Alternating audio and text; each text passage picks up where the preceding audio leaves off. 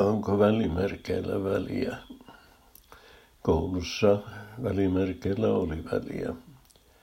Jos pilkku puuttui tai oli väärässä paikassa, se oli yhdeksän pisteen virhe. Se tuntui pahalta. Se oli kuin isku vyön alle, tai kuin märkä naamaan. No, vähitellen siihenkin tottui. Elävässä elämässä pilkkuvirheestä ei sakoteta. Siteran nykyajan kielen opasta. Se, se sanoo, kielivirheistä vain harvat ovat todella vakavia. Pilkkuvirhe on minusta todella vakava, jos lauseessa nyt syödään lapset ei ole pilkkua sanojen syödään ja lapset välissä. Puheessa pilkkua vastaa pieni paussi. Jos lapsia ei ole tarkoitus syödä, sanotaan nyt syödään lapset. Toinen esimerkki. Armoa, ei Siberiaa, kontra. Armoa ei, Siberia. Välimerkit jaetaan isoihin ja pieniin. Isoja ovat piste, huutomerkki ja kysymysmerkki. Ne voivat päättää lauseen. Pistettä käytetään, kun ei ole aihetta käyttää huuto- tai kysymysmerkkiä.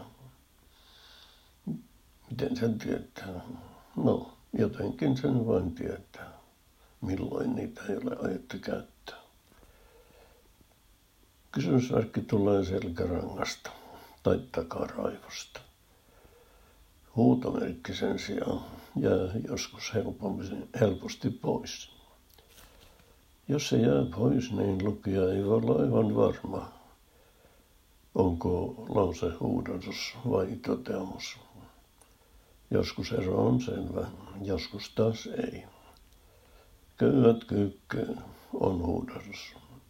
Mutta se voi olla myös johonkin hallituksen tekemään leikkaukseen reagoiva toteamus. Jaha, köyhät kyykkyyn. Helsingin Sanomissa ilmestyneen artikkelin mukaan huutomerkki voi olla ongelma työpaikan viestinnässä työkaverien välisessä viestinnässä ja muuallakin.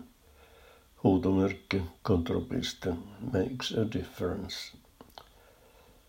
Huutomerkkiin päättyvä lause on sävyltään ystävällinen siinä, missä pisteeseen päättyvä olisi sävyltään tyly. Yksi huutomerkki kuitenkin riittää reaktio on päinvastainen, jos viestissä on useita lauseita ja jokainen loppuu huutomerkkiä.